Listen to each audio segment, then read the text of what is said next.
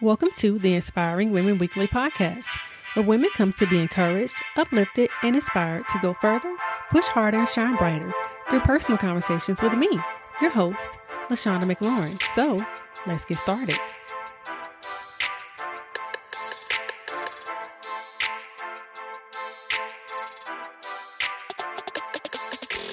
Hello, everyone, and welcome back to another episode of the Inspiring Women Weekly podcast.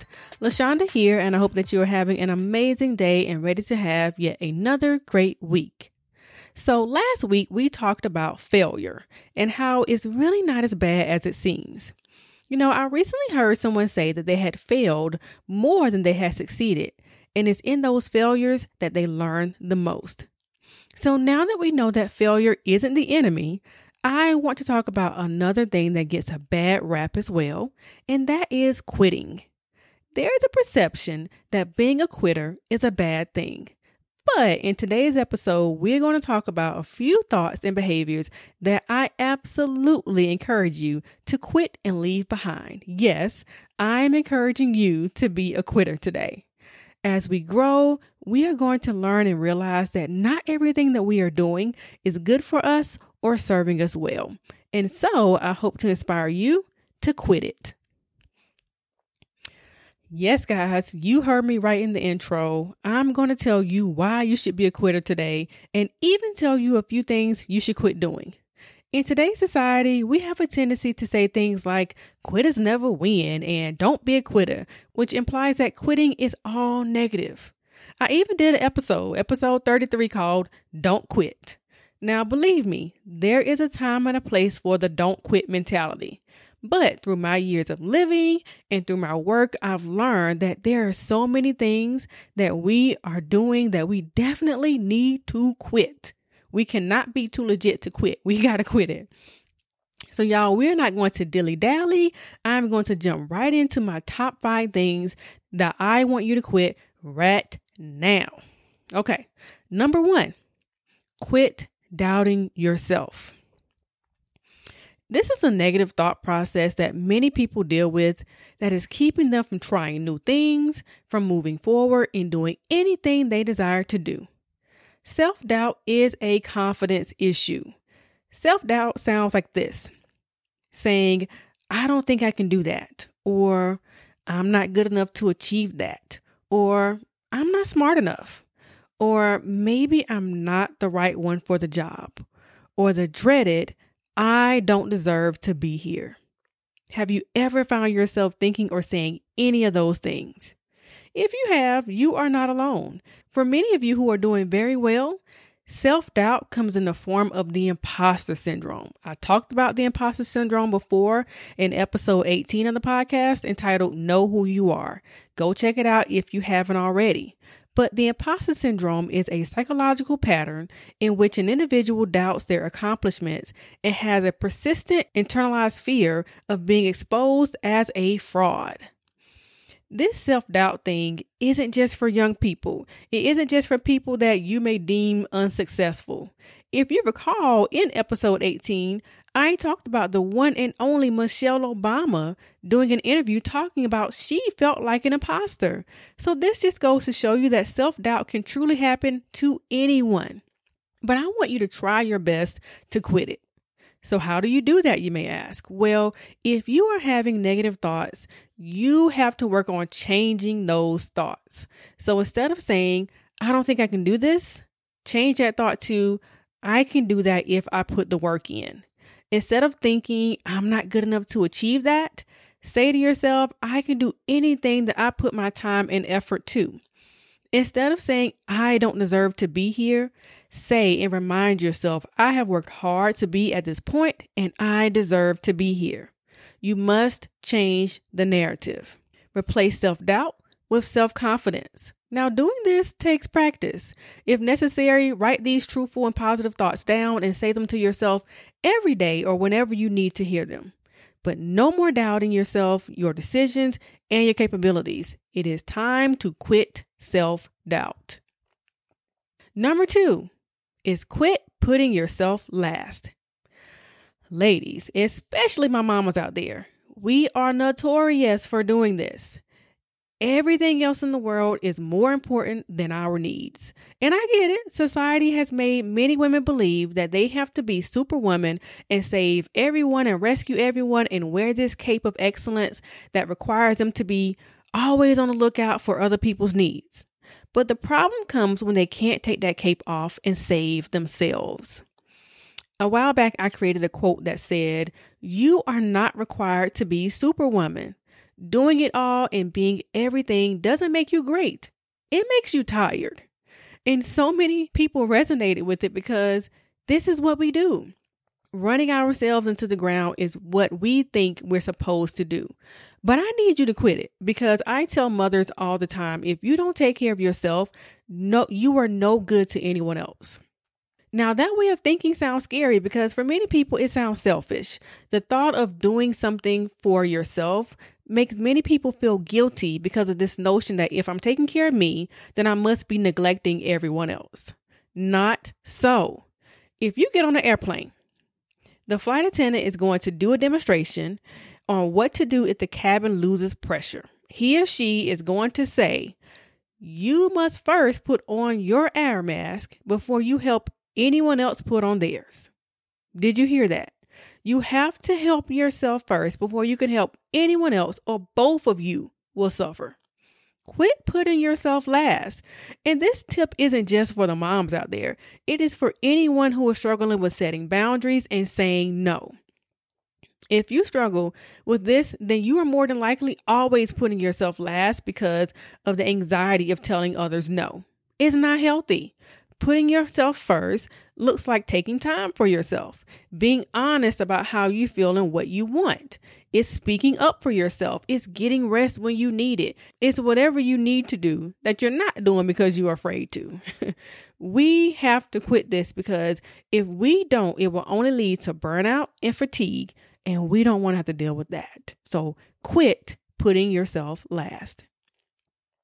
Number three is a doozy, and it is quit being afraid. Some of y'all don't know what it feels like to be free of fear.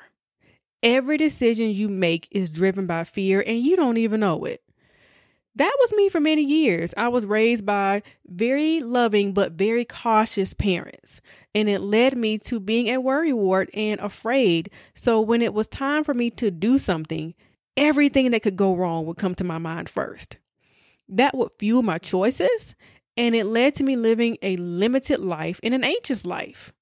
If you really want to do all the things that are so crazy that you haven't even told anybody about it yet, you have to quit being best buds with fear. How do you know if you are best friends with fear? Well, if you begin most of your statements with what if, fear might be your bestie. If you think about things over and over and over before deciding what to do, fear might be your bestie. If you take the safe path and talk yourself out of doing something different, fear might be your bestie.